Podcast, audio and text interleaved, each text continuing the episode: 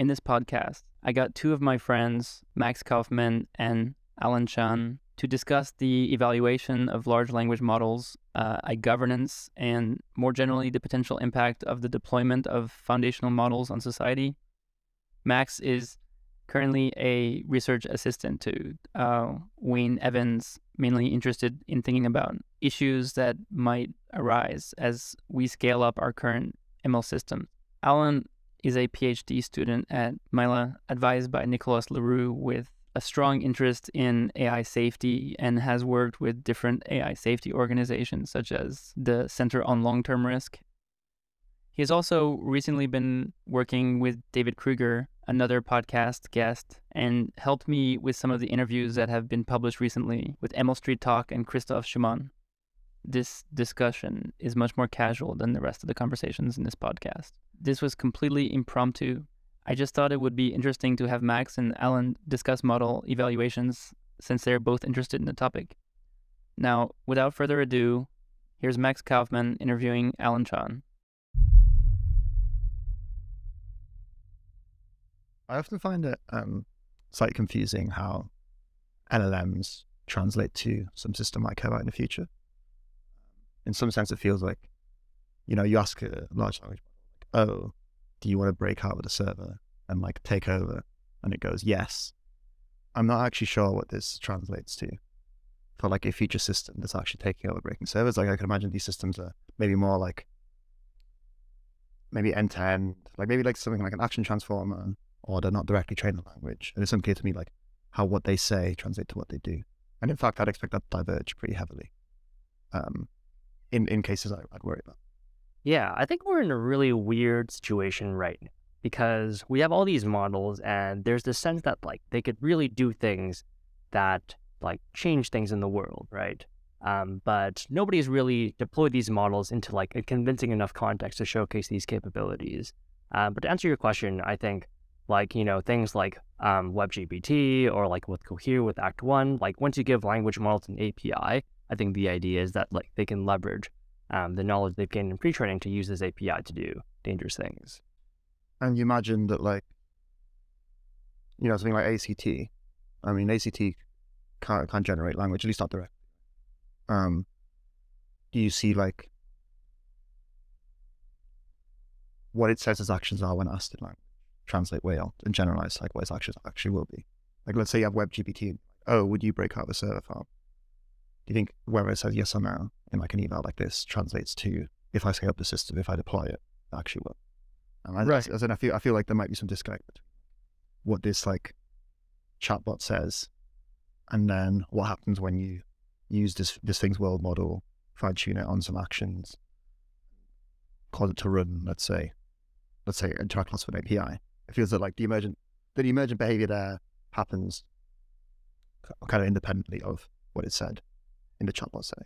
Yeah, I agree. So I, I don't think you literally go and ask it, would you break out of the server farm? But you go in and measure, like literally just have humans maybe at first look at the actions it's taking and see, okay, you know, I am like an expert software engineer or an expert systems engineer. Like I'm looking at these actions. Do these actions look as if like the model is actually trying to break out of the server farm? Um, so yeah, I, I suppose like that's a problem with evaluations where you just ask the language model like yes or no questions about what it would do and not actually like see what it would do. So so what, like let's say hypothetically you were to set up some kind of eval company. Uh, hypothetically. Uh, hypothetically, let's say there's some kind of um, eval company that's going on. It's like I, I think I'd be interested to see like right now, what would your model of like what would that eval look like? Is it more like like you said, give it an API, see what it's doing? Yeah, API, I think also identifying key contexts in which a dangerous behavior like takeover or some sort of power seeking would occur. Yes, so the difficulty here, I think, is I think we need to identify these contexts in order to actually be able to write concrete evals and to provide evidence that's convincing to the public that AIs could do dangerous things. Of course, um, whenever, yeah, I, I, I don't think like we're going to be able to cover all the possible ground there's, of course, some uncertainty in extrapolating from evaluations that we develop. You know, okay, the AI does something dangerous in this scenario, doesn't do something dangerous in like scenario B. What does it do in scenario C? Sort of unclear. Do you worry about um, like at the point where an AI can exhibit dangerous behavior? Um, it's already strategically aware that if it had, like, let's say, you know, someone like Yudkowsky or like, let's say, Evan is right, like strategic awareness plus like long term planning often leads to deception. That you will, your evals will be too late in some sense. Like, there's this like, you have to catch it while it's still competent enough to show dangerous behavior and not competent to have the strategic awareness that it should be deceptive. Yeah, that's a serious problem, I think. Um, yeah, so one, I think definitely people should be looking into the conditions under which deceptive alignment or something like that might arise. Number two, this is just an argument for developing evals as fast as possible. So that, you know, I'm imagining at every stage of the training process, like ideally, you know, every like 10 steps or something, maybe even like every step, we literally just like eval the hell out of this thing, right? And we make sure not to train on this eval somehow. Um, you know, somehow we need to make sure our evals don't ever make it into the training sets of language models. Otherwise, you know, while they train on this, they already know about this. Going to be kind of useless. So, yeah, how do you feel about this like optimization? And so, I I think you previously mentioned you don't like the word benchmark you used the word eval. Could you maybe expand on on that? Yeah, so I don't think I like the word benchmark because I think historically machine learning benchmark has been associated with this idea that okay, we are like optimizing for this thing. Um, but this thing that we're developing, this eval, at the end of the day is just a proxy measure for what we care about, which is, you know, it might be specifically like corrigibility, it might be honesty. Hey, we're trying to make sure this AI doesn't like, you know, it isn't able to like manipulate a lot of people, right? So, so it's like an imperfect measure. Um, I think when you optimize for an imperfect measure, I, I mean, I think this is like common, already known in the ICH. Like you don't tend to get um, models that actually do what you care about at the end of the day. Um, so I, I think like the framing of evals instead of benchmarks to me uh, makes it clear in my head at least that we don't want to be optimizing for these things. Um, we're just using these as sort of like checks on our model, right? Um, but there's another difficulty with having like I guess public evals, and that there's some sort of like implicit optimization already going, right? Like when researcher A like tries a technique um, on like some benchmark or eval and finds it doesn't work and publishes a paper, researcher B says, "Oh, you know, you tried this technique, it doesn't work, I'm gonna try another technique. So that researchers are already going through an optimization process um, to make evals better. And I think like this optimization process is like maybe like a little weaker than actually like fitting on the test set, for instance, which which happens sometimes. Um, but it is still an optimization process. Um, yeah, there's like some work actually that studies, you know, um, how effective is this like implicit optimization process? Really? Um, I don't quite remember the details right now, but like you know, um, the, general consensus is that you actually do need to keep updating your evals and benchmarks because um, there's an optimization process. I mean, you know, on ImageNet, right? Like we're already like so good at ImageNet. The next like 0.2%, is that really like a better model? Or is that really just like overfitting to what ImageNet, um, you know, is, uh, it, yeah, overfitting to like random stuff in ImageNet. Yeah, I remember there was this paper maybe a few years ago where they regathered an ImageNet type data set. And they did find that, at least back then, so it was out of distribution. They did the same thing. They gathered a bunch of images online, like the same, and like there's been a distribution shift. So models would perform worse on this new ImageNet, but the ranking between models was still. Um, at least that paper claimed that uh, back then you hadn't yet overfit. Yeah, I think I find it um, hard to imagine publishing such an evaluation and not having the headline be my, my model passes all the evaluations, right? Um, and I guess if you're like I guess yeah. If you feel like so, if you make a model pass all the evals, do you see this as then a good thing? So I think my perspective is a model passing evals shouldn't be taken as evidence of safety, but a model failing eval is evidence that okay, let's slow things down, maybe not release it. Let's talk to some people. So failing evals is sufficient to show danger, but not necessary. Maybe not in a truth, like strictly truth sense, but in a practically speaking, what we should do sense. Um, in the sense that, like, I think I am fairly risk averse about, like, you know, releasing AIs into the world. So, how much of um, this eval plan rests? Like, how, how do you see the technical side, like making good evals, and I guess the more like social governance side of like getting people to um, pay attention to these evals? Like, how does either play look for you? Where do you think more work is needed? what what do what do what does that trade off look like for you personally and what you want to work on? Yeah. Yeah. So um, I think this depends on timelines and where we're at. Um, so eh, I, I think it also depends on things I'm not like totally aware of. So one thing is, you know, if you actually went to the heads of Google Brain and Anthropic and like all the big tech companies, right? And you actually told them, look, like we have this dangerous evaluation. We're running it on your models. Your models do terrible, terrible things. If you show this to them, would they actually like refrain from releasing models? I'm not sure what would be convincing to those people, right? Um, at another level, okay, even supposing that it's convincing to, to those people, um, for how long is it going to be convincing? It doesn't seem like a sustainable thing to rely on, like, in some sense, the goodwill of these people who might have different aims than, like, you know, people in AI safety um, regarding, like, you know, not ending the world, right? Um, so, so I think that's the next level. Like, that's the level at which we try to bring in other people from the public, like civil society, governments, um, just in general, like public consensus building around like the idea that like AIs can um, like just empower us, right?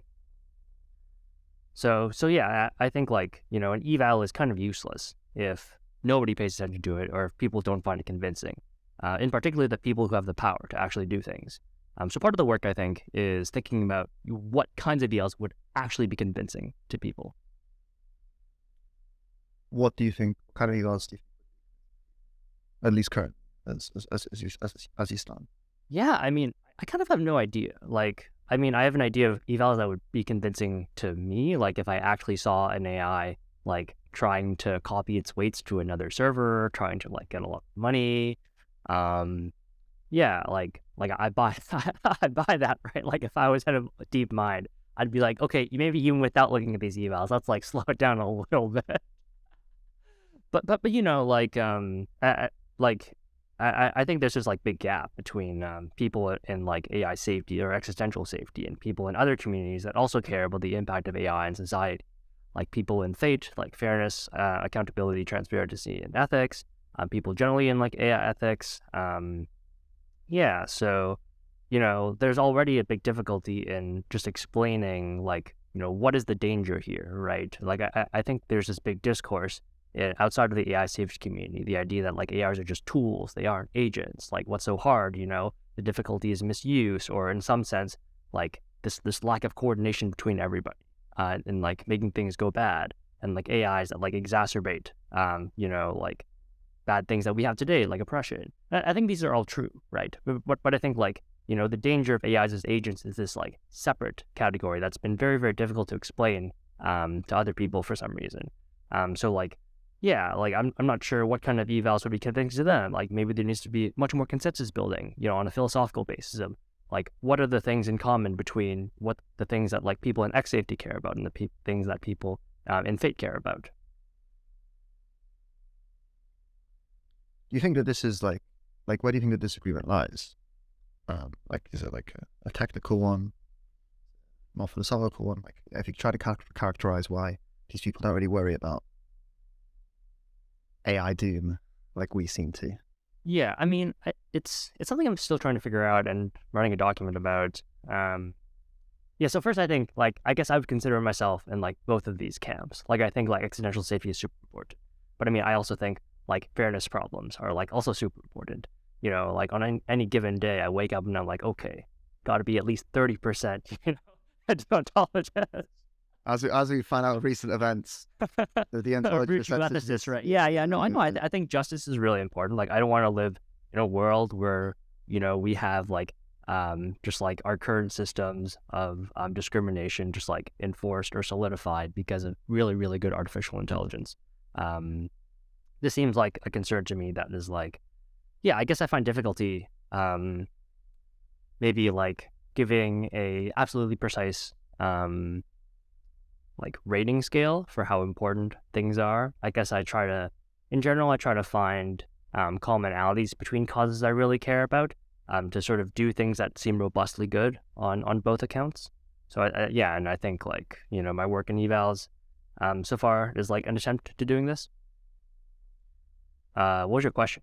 Sorry, my original question was, um, where do you see like? I guess my question is why don't FATE people care about X risk? Or let's say even more broadly, what do you think stops the average Mila PhD from being like, shit, man, let me write some alarming forum posts right now.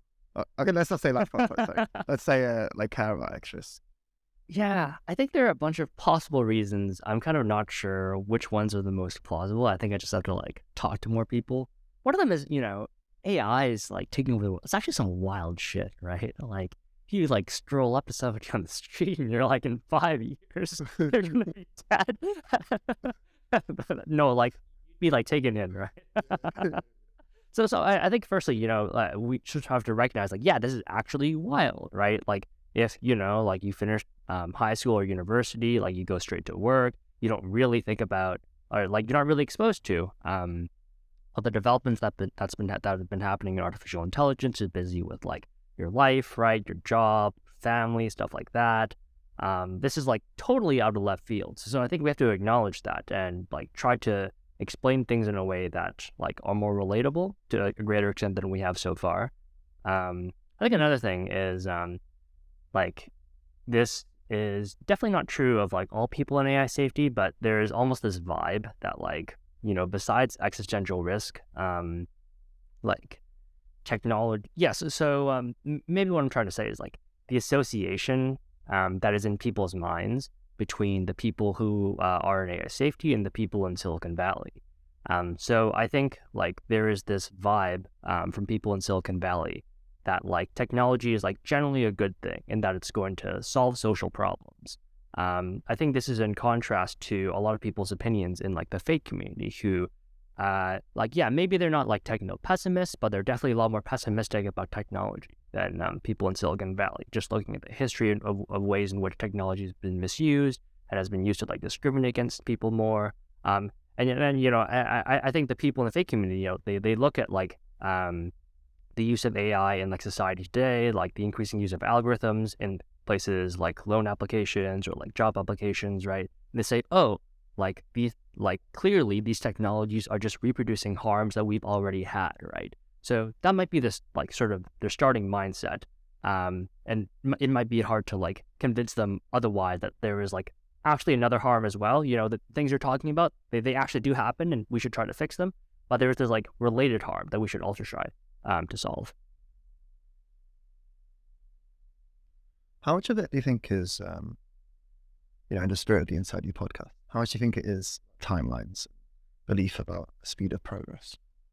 Part of it. Um, so a lot of people, I think, in the FATE community don't think that AIs um, could be like you know classical RL agents pursuing goals um, in ways that misgeneralize to new environments. Um, yeah, I'm not even sure that like a lot of people um, really know about reinforcement learning. Um, yeah, like I- have had a ton of conversations where, you know, I like people express to me, oh, like AIs are just tools, like we're just designing them, like, you know, um, they're really just like reproducing the data, right? And I'm like, well, like, have you heard of reinforcement learning? Like we're literally designing agents to maximize like a reward function, right? Um, this is like all the problems of classical utilitarianism. Um, they're like, oh shit, you know, I've never heard of this, right? Um, so, so part of it might just be education that like you know, literally there are like companies and research labs in academia whose goal is to build artificial general intelligence with something like reinforcement learning. And like they're just they're just doing this. Um, the vast majority of people aren't thinking about um, safety concerns. Um, so I don't know. Maybe like telling people this might help. So so it sounds like there's some underlying thing there where, you know, like let's say I or like people in the risk community think of AI and they think of like some agentic like, you know, maximizing reward bot. Um, and you may be saying something like,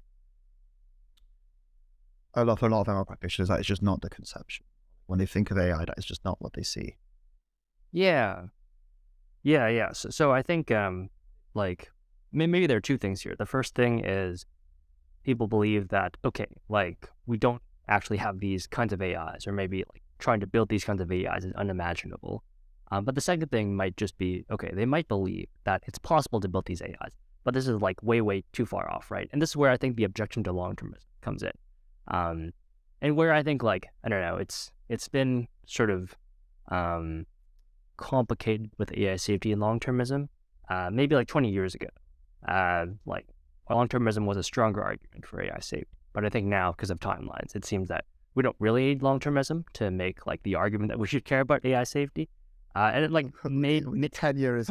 I, I mean, maybe we just shouldn't talk about long termism, right? Um, if it turns like people in certain communities off. Um, yeah, because I think the response that I get um, whenever I bring up like AI safety or anything related to long termism is, oh, okay, well, like this might be true, but AI is already causing harm today, so we should focus on immediate harms, right? And you know, like I, I don't think this argument like really makes that much sense, and I'm not sure that the people expressing this argument like are actually expressing this argument. It seems like they're expressing another objection, but it seems easier to say that like you know we don't care about these harms because they're not immediate, right?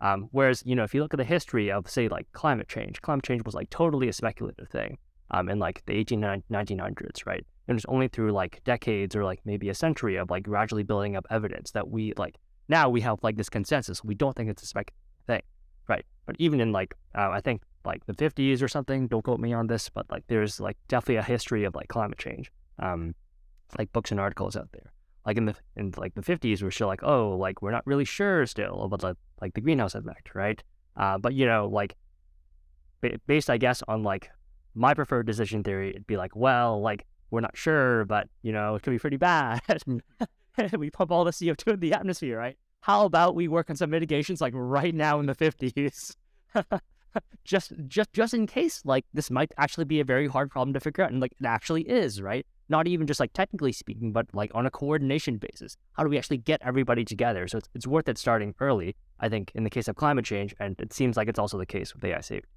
So do you think that, um, so, so I, I think you actually played something that at least I felt that I think a lot of the AI people, um, are very happy to get like Pascal mode in sense. Like, I think this was my original motivation. I was like, well, like maybe it'll be fine. And maybe, like, this is all a bit uncertain, but maybe it's not. And it seems like it's be really impactful. Um, do you think you have to accept uh, some level of like of, of this reasoning, some level of like, oh, I don't know if it'll be good or bad. I don't know what's going to happen, but I should work on it because it's going to be impactful. To work on AI safety, or like, how do you see that changing at the moment? Depends on how doomy you are. Um, yeah, I, I think personally for me, it is like sort of a gamble. Uh, I mean, I, I'm like, yeah, I, I, mean, even if we don't sort of get like the classical agenty like AGI, I think things like are still going to be so so wild with really good AI systems. They're like going to be like so many complicated um, societal feedback loops that we need to think about. Um, like multipolar world seems like more and more likely, right? With all these AI startups, what kind of things do we have there? Like conflict now seems like much more important thing to worry about. Um, so, so it's definitely like a gamble, but I don't think it's like a bad gamble um, to work on like the space of preventing negative consequences from AI generally.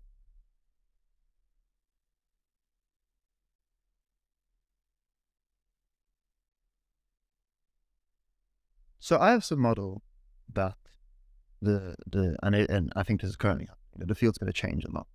Like you know, you have these big models coming out. GPT four is rumored to be quite good. Uh, when they release it, when they finally start teasing releasing. I keep saying next week, every week, every week. For it's been it's been yeah, it's only a week, yeah. Who knows? Who knows what the gossip's at the moment? Yeah. But um, yeah, and like I could have definitely imagined a world where in like three to four years, I often say something like two percent of the American US population out of population is in love with the multimodal model. You know, AI porn TikTok is causing massive decreases in GDP. Oh, maybe, right? You, you can no longer tell whether you have like several online personas that are fully automated. It's kind of hard to tell like what's going on. Let's say one, two years. Let's say like yeah, at least. let's say, let's say, let's say. Um, and in these worlds, where like your medium person is like, you know, what is going on? Um, and it's like this is pretty crazy. It feels like this calculus like changes a bit. Like you no longer need to be kind of risk averse or kind of like heavily convinced by abstract arguments about, you know, the Vienna axiom to think that AI might be might be dangerous. Um, in that set, like A, how do you feel about this model? And B, how does it like affect you, affect safety in general, and in particular you as someone who worries about convincing people of the dangers. Um, Yeah, Yeah, I have a lot of uncertainty about this. So I think on one hand, it could be like good in the sense that, okay, you know, if everybody with their like stable diffusion like six, right, and GPT like 10, they're like, okay, you know, I look out at the world today, what is the labor I can do? Nothing. I think that's a pretty wild world, in a world in which people think, damn, like these AI things, like maybe we should, maybe we should regulate them, right? Um, so I, I- I think this is good to like I guess make um, AI capabilities sort of be known in the in the public. Um, I'm I'm not sure this is enough though, because I think if we if people are just aware of systems like Stable Diffusion um, and like good text generation systems, like the two things that are missing, I think, are like the difficulty of alignment and number two, um, like generality, like having an agent, right? Um, so like I, I think having an agent concern really motivates a lot of X risk. Like I think that is like in some sense trying to do something that is counter to your aims, or like you know pursuing an instrumental goal that that is counter to your aim. That seems like it'd be really bad.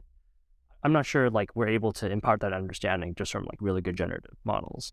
Um, number two is like um, the difficulty of alignment. Li- Like I think um, you know like you're some you're somebody in like 2035 you know you're you've like finished high school you finished university now like you don't have a job you'll never have a job ever again right like who do you blame for this um i'm not sure you blame like the lack of alignment techniques i, I think you blame the corporations right uh, or you blame the entire system that has gotten us to this point right like we've created a world in which okay there is like no ubi there's no other social safety net which at these corporations like making money um, so now, like, you're stuck in this state of precarity. Like, I don't think you care about uh, existential safety necessarily. Um, like, is this worse than the world we're in now? I'm, in terms of like getting people to care about X safety, I'm, I'm really not sure. Okay. You kind of see this as an orthogonal, like a slightly orthogonal to the X risky thing, that which which needs to be solved as well. Um, Yeah, like, like, um, I, guess to say more like, um, I mean, I, I think we need to solve like almost generalization stuff, right? And like, you know, specification of, of good rewards. Um, but like, in my mind, like if, if we have these really capable like generative models, people when interacting with them, they're gonna be like, oh, you know, like haven't we solved these things already? You know, like when I say like generate me like really good 3D porn, like you actually have some amazing 3D porn, right?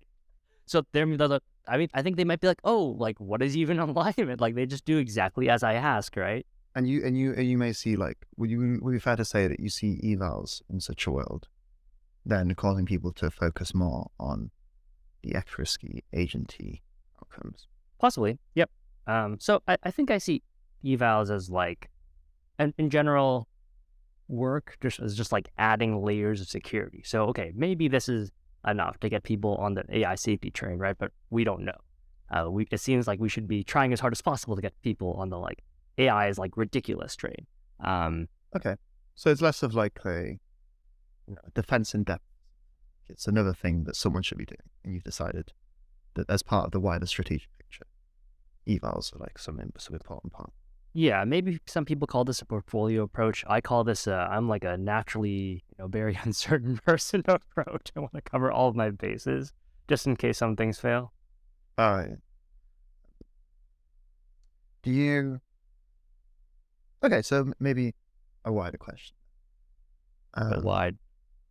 So you've kind of spoken about this idea that evals are some smaller part of a wider portfolio of alignment, and that because of your own uncertainty, you're kind of working on this. It seems like robustly good. Um, what do you see as like some other promising directions in this space? Like when you're like, if you if, if you if you found out, you know, if you got transported to 2014, Paul Christiano is like you bump into Paul and Paul's just celebrating. He's like, man, we've done it. It's happened. alignment with soul.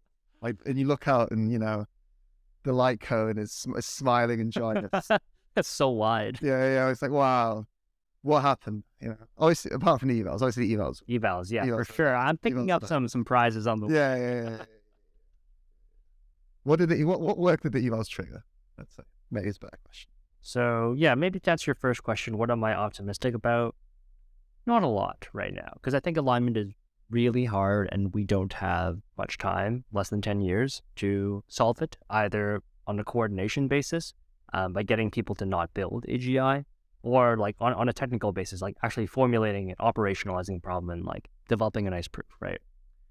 Um, I, I do think, you know, eventually we will have to do something like agent foundations to really understand like what are these things like optimization and agency, like what are values, right? How do we actually load them into into agents? What are you, what are we doing? Right now, it seems we're sort of poking around in the dark, like deep learning and RLHF, and it's like, okay, you know, uh, on these data sets, it seems to work out fine. We're not really sure if it's going to work on like other data sets. We're not really sure how to define like agency in terms of our deep learning systems, right? Um, so it, it's it's kind of like I, I definitely think we sh- we sh- still should be doing um, alignment of deep learning, um, but like it's a bet, um, and it might not work out. Do you think?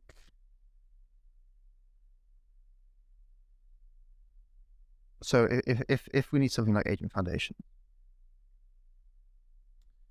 it seems that we would need like some kind of restructuring of the research, or we would need like much more people pouring into these directions. Um, and in general, I'm not sure if the eval work, let's say convincing like DeepMind or Anthropic or something, which is like I think the framing you've given, um, is going to help with that. Maybe. Clay. Yeah. So I, I don't think it's going to help get people into Agent foundations. I think it's more about okay, let's um, get people to care about AI safety in general. That's it. That's it. Okay.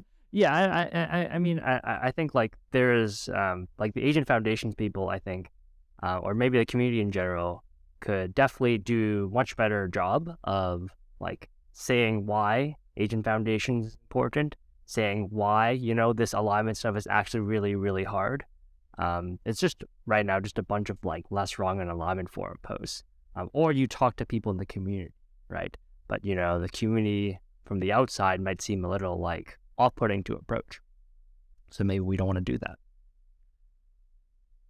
So you're sounding. Uh, you mentioned a few times this conversation, and uh, this whole uh, ten years has been thrown out.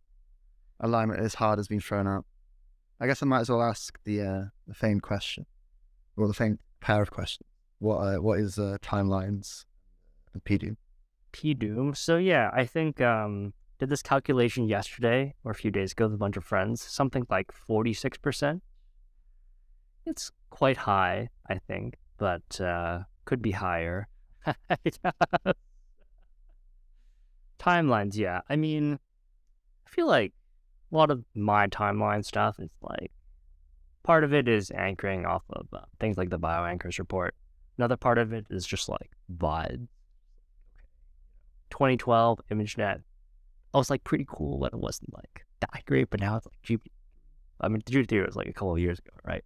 Like GPT-4, like maybe next week, right? It's like, yeah. Act, we, we went from like like okay image classification to a system that's like actually able to like do tasks in the world um, I mean, you look at VPT, right? Like, OpenAI certainly wasn't throwing all of its resources into VPT. Do you want know what VPT is? Yeah, the video pre-trained transformer. So this is this recent paper from OpenAI where they um, pre-trained a transformer on a bunch of Minecraft YouTube videos, did some RLHF, and see how it did in Minecraft. So of course it's like not at human level, right? Um, I think it was like a one billion parameter model or something, something less like that. Um, so certainly, like they could have thrown a lot more resources at this. Uh, but still, it seemed to do sort of reasonable. It even was able to construct a diamond pickaxe, which is like very, very hard to do um, in Minecraft.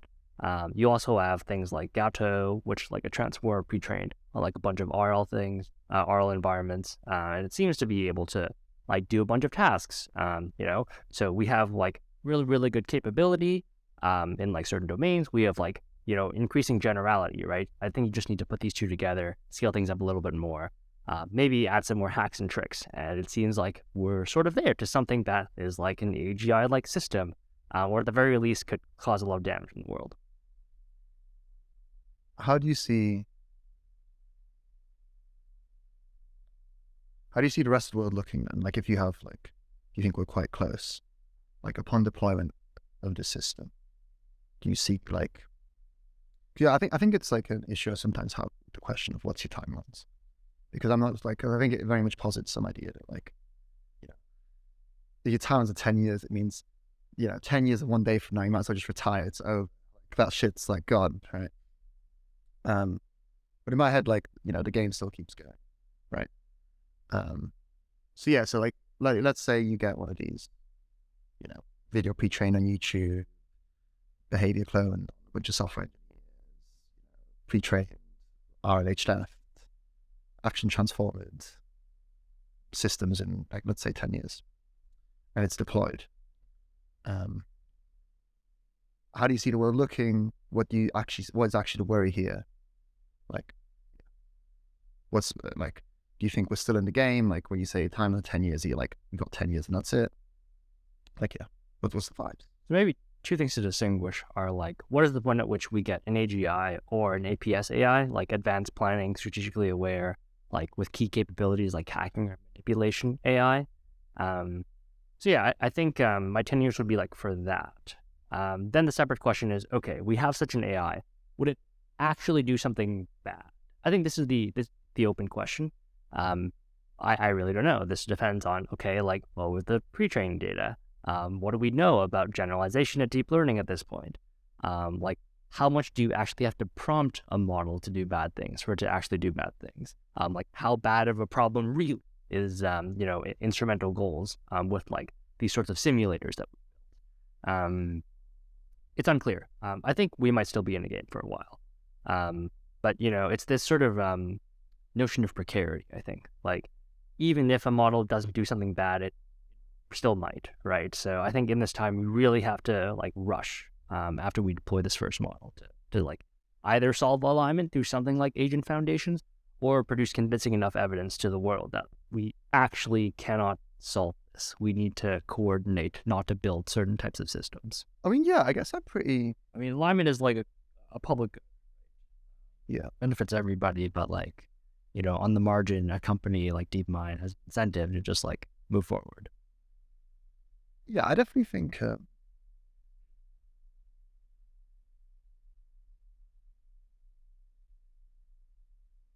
yeah, I guess I might just be pessimistic.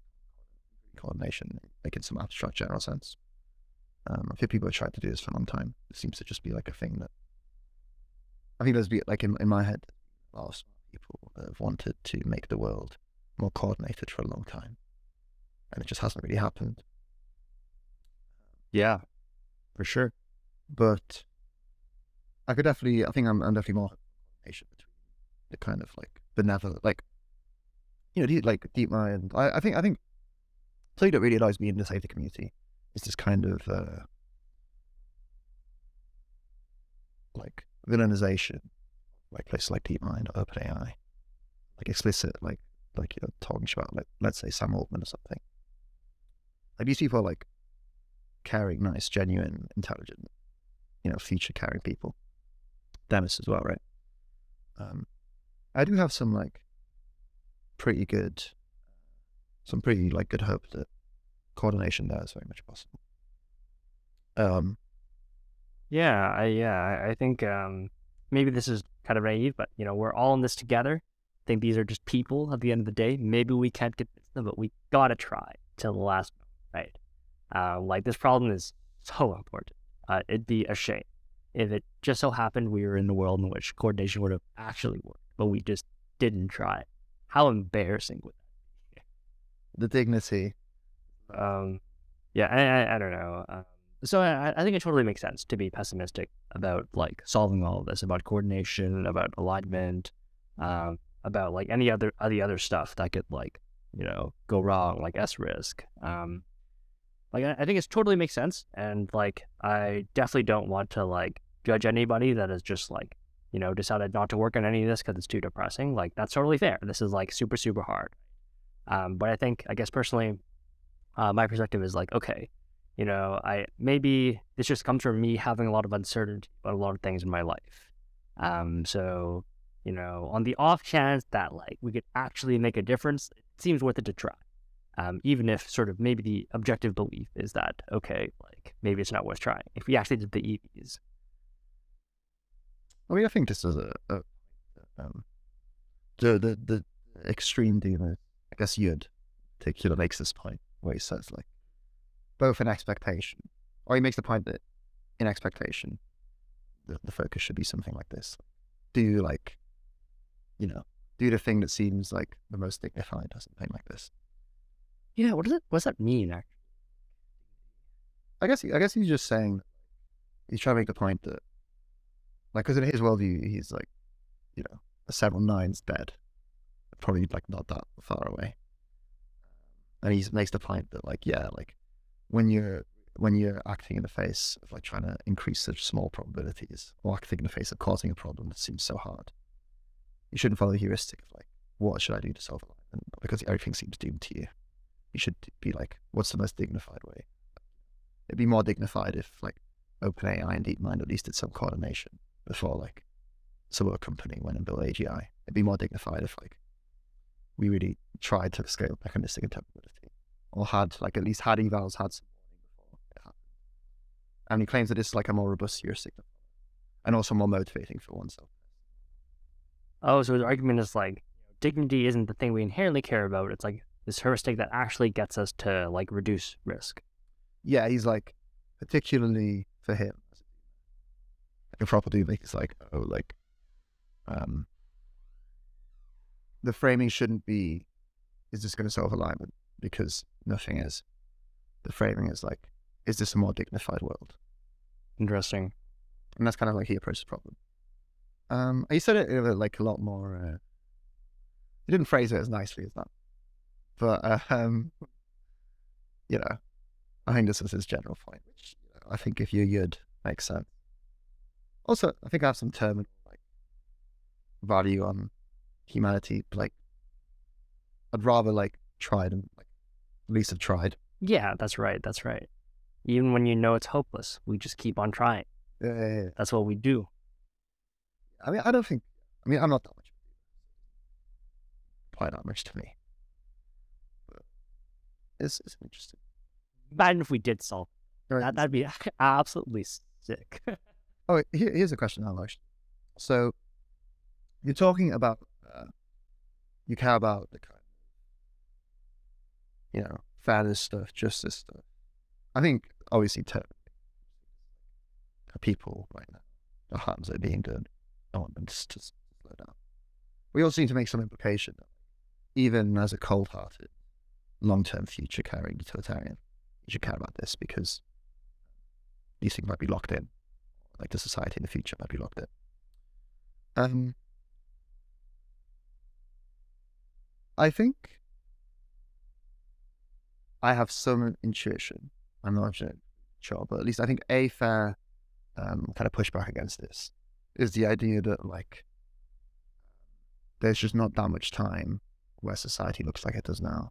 Like what you get is a kind of AGI thing, and you get like self improvement for a bit, and at some point you just have like a super intelligent god and like whatever that thing is doing or whatever that thing wants to do is what decides what the society looks like not necessarily like the current dynamics or like those dynamics like pushed into the future um, how do you feel about that as a state Uh, I think this is a possibility, but again, I have a lot of uncertainty about whether this will actually happen. Like, I think, yeah. So, so maybe the thing that you're saying is, okay, we have this like super intelligent AGI. It's like somehow figured out like what are the true human values that like everybody cares, and like it makes sure make sure everything is okay, or at least like gives us time to figure out all these human values, right?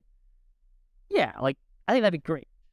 I'm not sure this is actually going to happen like one is like is CEV even possible? Number two, okay, like suppose OpenAI has built the AGI, like what do they do with it? I think like a the temptation to do something to instantiate, you know, your own values is just way way too strong. If you actually have a god at your hands.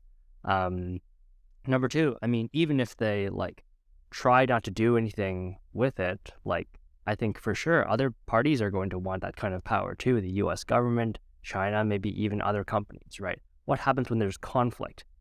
what does OpenAI do? Do they just obliterate other entities? That, that that's like wild, right? If they did, I think for sure, like general populace would be like, "What the fuck is going on with OpenAI? Like, maybe we should go to war with this, right?" Um, this doesn't seem like a good future either. So, so I, I think there are just a lot of factors that like maybe we actually do need to figure out right now. Like, what is the game plan when we have AGI um, to ensure that like we get that kind of future where we have the time to think about okay, like what are things we actually want, and we have the like the luxury, you know, to work on okay, like let's eliminate resource scarcity, right? Um, let's try to eliminate discrimination somehow. Like maybe not with the AGI, but like because we don't have other problems, we can more focus our like time and energy on like these these social problems. Yeah, so as you say in there, like something like you still see societal dynamics affecting the long term future, even in the face of like incredibly advanced, powerful systems. You think there's still their actions, like, everything sort of changes based on what wider society looks like as well. Yeah, yeah. So this also depends on the kind of AGI we have. So I think on the one hand, like suppose that um, this AGI is in some sense um, value free or value neutral. Um, okay, then like it's going to be aligned. Okay, suppose we solve alignment, right? Then it's going to be aligned with like whoever's controlling it. Um, like okay, if it's like OpenAI, then you run into the problems that like I talked about, right? Um, like conflict or just like you know some sort of dictatorship or something. Uh, okay, suppose that actually um, in the meantime, like we sort of solve parts of like moral philosophy. So now, like this AGI actually has like reasonable values um, that you know, like the vast majority of humanity would agree with, right? And even if you know its overseers thinks it should do something, it actually doesn't because it, it, knows better in some sense. Um, okay, like I think this seems like sort of reasonable, right? But the difficulty is getting. I don't think anybody's really working on this in the AI safety community of figuring out like, you know, what do we do like about different moral systems, for instance, like um, like what is the answer to moral uncertainty? Is it like moral parliaments? Is it like something else? Um, yeah, so like it seems that the first, yeah, on the first path, um, I don't know, conflict seems like pretty bad. On the second path, well, we haven't really done much work towards this.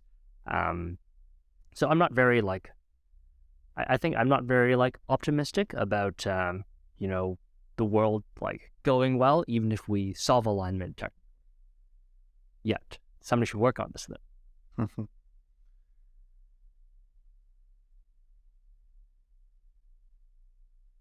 What's your biggest frustrations with the uh, AI safety?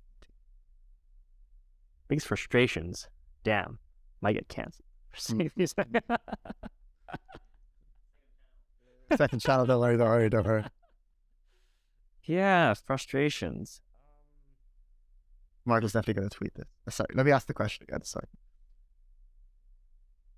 What are your biggest frustrations with the AI safety community? Frustrations. AI safety community frustration. Oh, well, what is AI safety? Okay. Okay. Alan, in your opinion, Max. uh, Right, let's go again. Alan, in your opinion, what is AI safety? I think there's a broad version of this term, maybe several broad versions of this term, and several narrow versions. So I think the narrow version, of course, is like, of course, meaning between us, um, AI existential safety. So how do you prevent AI from being an existential risk to people, whether it's through empowerment or human extinction or something else? there's like broader versions of AI safety too that include more than existential risk. Um, so you might include S risks, which care a lot about um, like suffering caused by artificial intelligence, um, either through conflict or like something else. Um, and I think there's an even broader notion of AI safety, which like in my mind, this is the ideal definition of AI safety, and it encompasses like literally everything, right? Like we care about like all the negative consequences from AI, and we try to draw the threads uh, like between all of these phenomena we're observing and like core technical and social problems. Um, so this includes things like um, the things that people study in fairness, right? Like AIs that like aren't really able to like learn what our fairness, uh, like what our fairness judgments are, AI that like just exacerbate uh, discrimination that is already present in society and that is present in uh, in data sets that we use to train these AIs. Um, so so I think that's like that broad definition to me is the ideal definition, the one we can all get behind, you know, so that we can do things that we practically agree on, like more regulation, um, slowing down AI development, more like verification of AI systems before we deploy them. Okay, given that definition, um, and maybe focusing on the narrow AI safety X risk definition.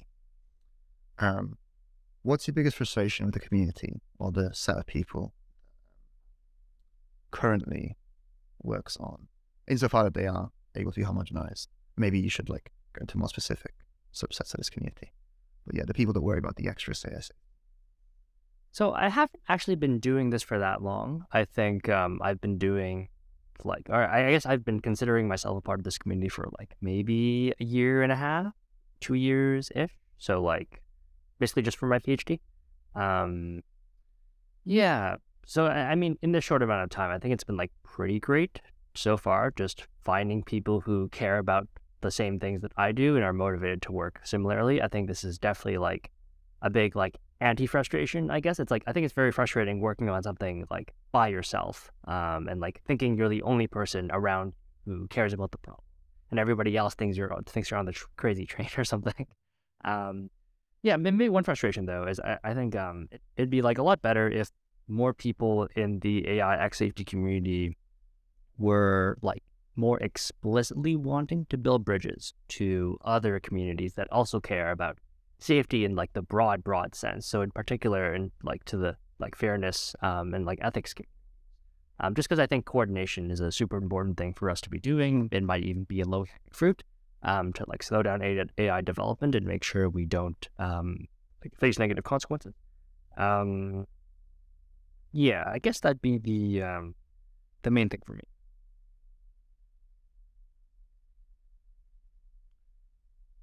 You see this community changing a lot?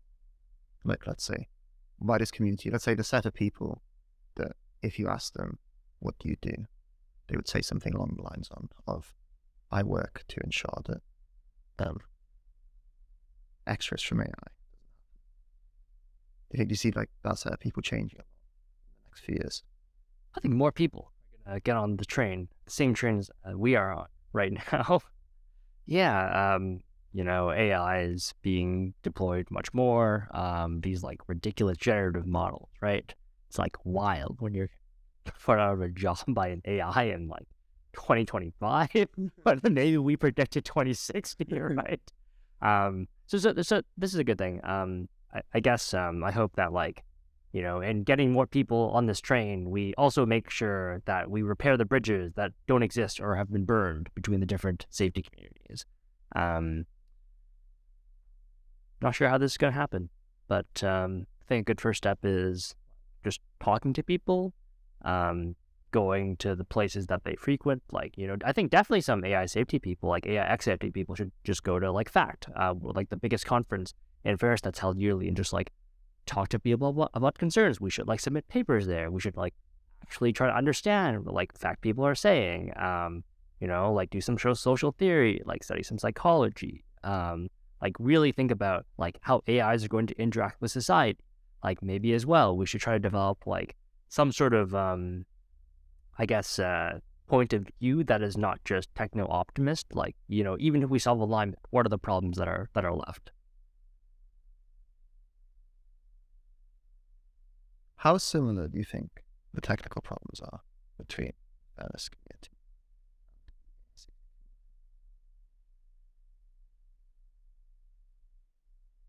somewhat similar. So I think one particular technical problem in fairness is what, so in a particular context, let's say, um, I don't know, like hiring in this particular country with this particular historical context, um, what do we do? Like, what are the conceptions of fairness that are at play?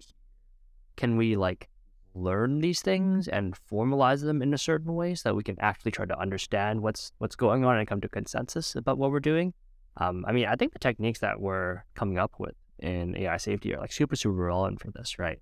Like if we do RLHF to actually learn people's preferences, then we like study the reward function. I think that might give us valuable insight actually about what people actually think about in fairness. Um, I think general stuff too, like, you know, um, anytime we think about uh, generalization problems in AI safety, I mean, these are also relevant in fairness because like fairness problems aren't just like one shot, oh, like the train test distribution are like going to be the same, right? Things are changing in the real world as well. Um, so totally, I think um, that thing is also relevant. Uh, another thing is just like um, all the stuff about like instrumental goals and like reinforcement learning systems and agents, right? Like if we're going to be deploying um, like algorithms in society that make consequential decisions about people's welfare, well, these are going to be decisions that are going to be made over time. Um, and in making decisions over time, like we don't want like the AI systems we're deploying to like do really weird things, um, have really weird instrumental goals. Um, so I, I think the connection to me seems like pretty clear, but it hasn't been communicated well, which is pretty unfortunate.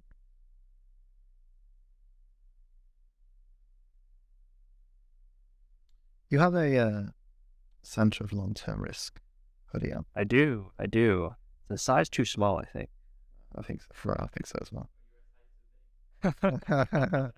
well played. Well played. Um, what's this whole uh, so S risk thing. S risks. Okay. Well, to learn.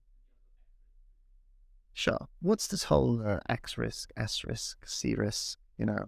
So I'm not sure what C risk is, but uh, it is catastrophic.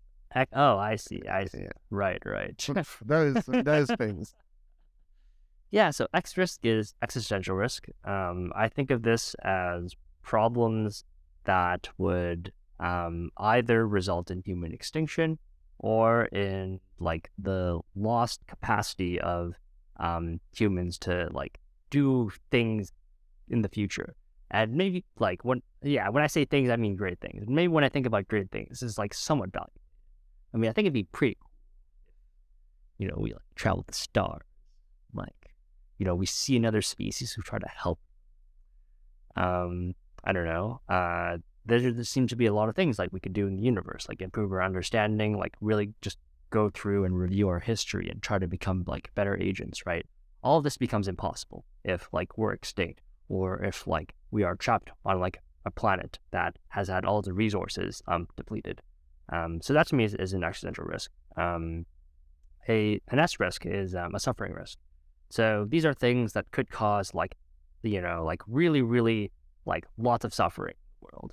Um, so, what are some examples of things that cause a lot of suffering today?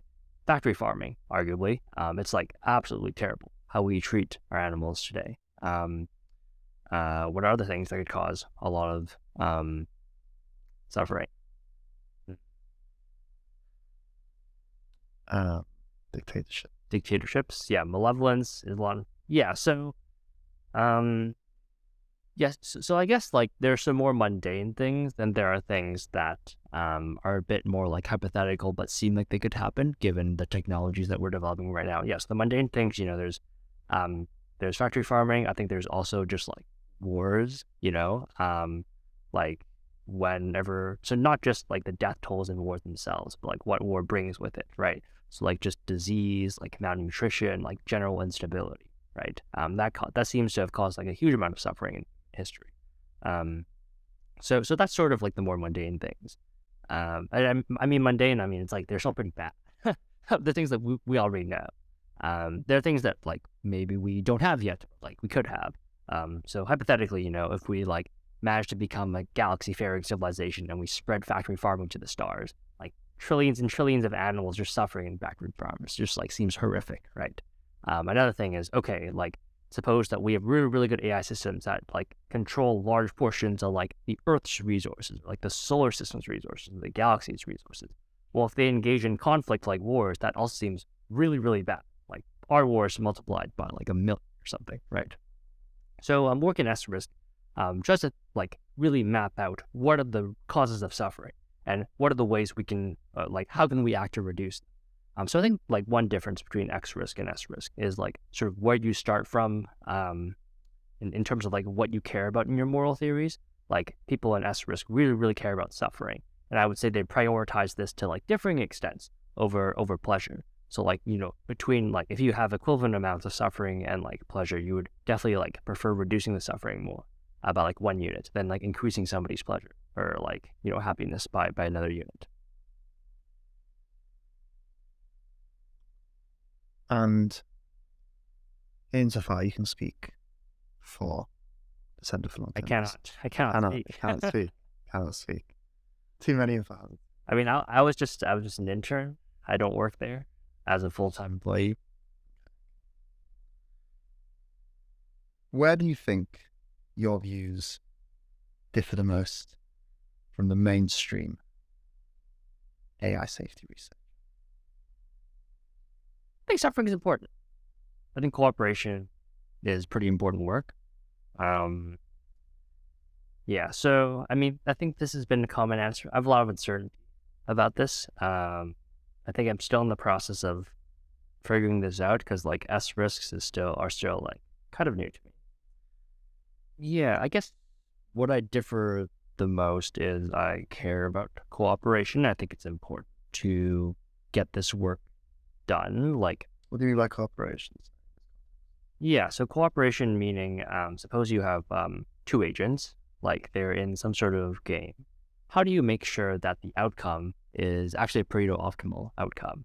Um, so, for example, if you're both playing a game of chicken, right? How do you make sure you don't like crash into each other and like cause like astronomical loss? Um, you know, because like maybe like your one nation, like maybe one agent is like, you know, this this nation that has a nuclear stockpile, and like this other agent is like another nation that has a nuclear stockpile, and like these two nations together are like the entire Earth. They have huge empires. Um, a game of chicken is like okay, like you both launch nukes at each other, uh, because you've gone to the brink. We definitely don't want that kind of thing to happen. So, uh, Alan, I think a lot of us, we like we brought you here to find about about your origin stories. You know, Origin story. Yeah. How did how did Mr. Alan Chan come to wear the hood, the hoodie, the Centre Long Term Risk, come to call himself an AI safety researcher? Well, I just like took this hoodie from, from the CLR office. Okay, okay. But the other bit, The other bit. Okay. Yeah. Where should I begin? How far Um, back? I'm actually, I think you know what I want to hear from like Okay. from birth. September first, nineteen ninety six. Yeah. Um. Probably at probably at night. Probably twelve a.m. or something. Okay. I was born in Edmonton, Alberta, Canada, to two parents, immigrants, Vietnam. So, I uh, yeah. How much detail? Just you know whatever whatever's necessary to understand to live to live it as if we're in your shoes. Yeah, so I don't know. Why do I work on AI safety? So I think part of it is why do I work on things that could go wrong, I guess? I don't know. No, no, no. I'm wanting I'm wanting the story. It's play by play. What made from from you know let's say starting you Yeah. to sitting down here. What happened? Okay, so I- think there's like a little bit more to this though than the undergrad. Uh, Okay. I, I think this also depends on how I ended up developing my moral motivations. Like, Okay. why didn't I just like go and be like an investment banker, right? And like literally just like a regular investment banker, like none of that earned earn to give stuff. yeah, I mean, uh, I think like part of it is is my upbringing. Like, I, I think um, like my family is like pretty Buddhist. Um, they care, and in Buddhism, you care a lot about reducing the suffering in the. Particularly, my mother cares a lot about uh, you know Buddhism and reducing suffering.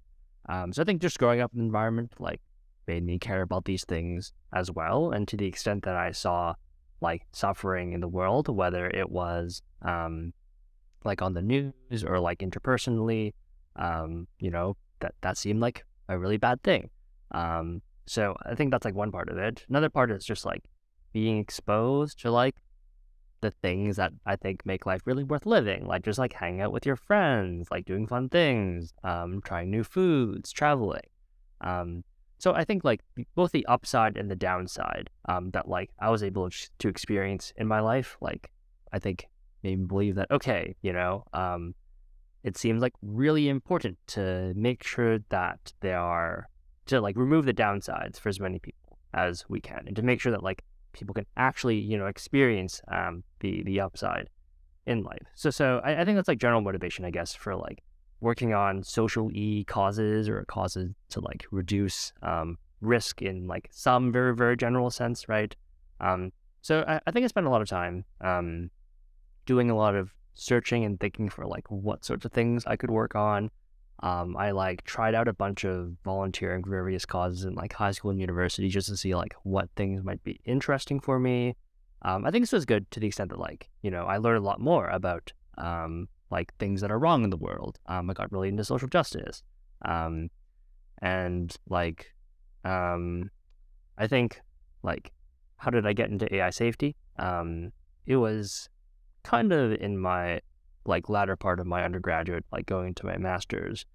Um, so I did a math degree during my undergraduate. Um, I did a math degree mostly because I didn't really know what exactly I wanted to do. Math just seemed like a robustly good thing, um, and gave me the flexibility to take a lot of other things um, that I was, I was also really interested in, like linguistics and like political science, and like also do a lot of debate, um, where I talked about like a bunch of this stuff too. Um, so yeah, I guess like having a diverse range of interests made it really hard to focus in on a particular thing. Like I just want, I mean, I, I think I still want, want to during my PhD, just like try a bunch of different things.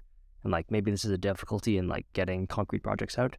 Um, so yeah, at the end of my um, bachelor's degree, I was like, well, what do I do now with a math degree? Like nothing I've tried has been super, super convincing to me. Um, I don't really want to be a mathematician. Like it was like nice, but seems like being a pure mathematician doesn't really have like a lot of impact um, in like the near or like medium term future. And it seems like there are more important problems than like being a pure mathematician. Um, to, to, to and more important problems to work on, like you know, climate change, right, or like global health. Um, so then I started thinking, okay, so what are the things that could like really, really make the world turn out bad, or like could have like a really big impact on the world? In like my lifetime, say, right? So, you know, um, AI, I think, um, happened to be one of those things that I was thinking about. So I thought, okay, like maybe I should go into AI. So I spent like about a year just like reading a lot about this and thinking, thinking, okay, you know, um, like where is AI going? Like, why why do I think that it's like could actually be like a really big thing, right? So I think solidifying those intuitions um, took like a uh, and at this point I was like doing a master's. Um, that you know um, it wasn't like the ideal masters but i later like switched um, advisors and like it was a lot better for me. Um, so yeah I, like in, in the middle of my masters i like switched doing like ai um, like started off with reinforcement learning um, and it was like really fun and i really enjoyed the environment that i was put in just like having people who like cared also about ai and also who also thought that could be a really big thing. But in the course of my masters uh, i guess i thought okay you know this is like a reinforcement learning lab. So I was at the University of Alberta. Um, this is a reinforcement learning lab. Um, these people like actually want to build AGI.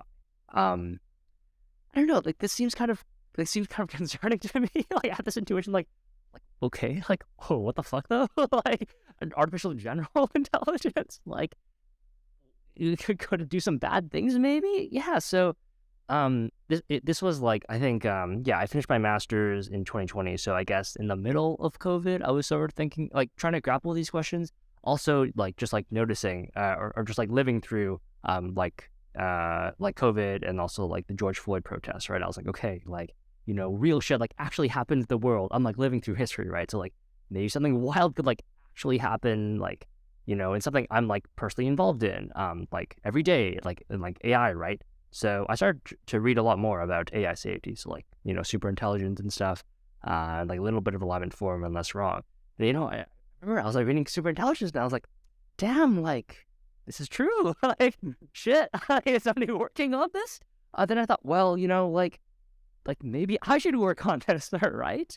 Um, and, and I, I think like having that feeling that like wow, like this is a thing I should work on was was a pretty like life changing moment. Um, because I think like before, um, I guess like 2019 ish, um, you know, when you like learn about history in in school, it's sort of like okay, like these things happened to these people, right? And like damn, like we have the world we have today.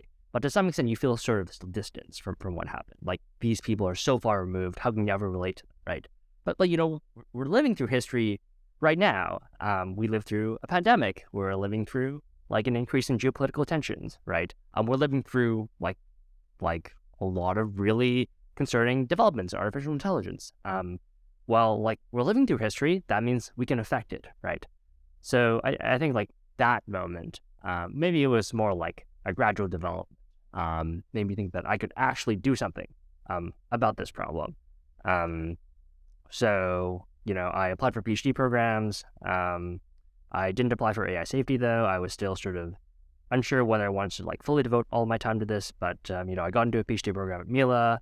Um, I started like doing research, but like basically immediately, I like really tried hard to like shift my research from um, reinforcement learning to doing AI. Um, it took a while, and I think like you know, I'm still sort of learning how to like do AI safety research well and figuring out what the most valuable thing to do is.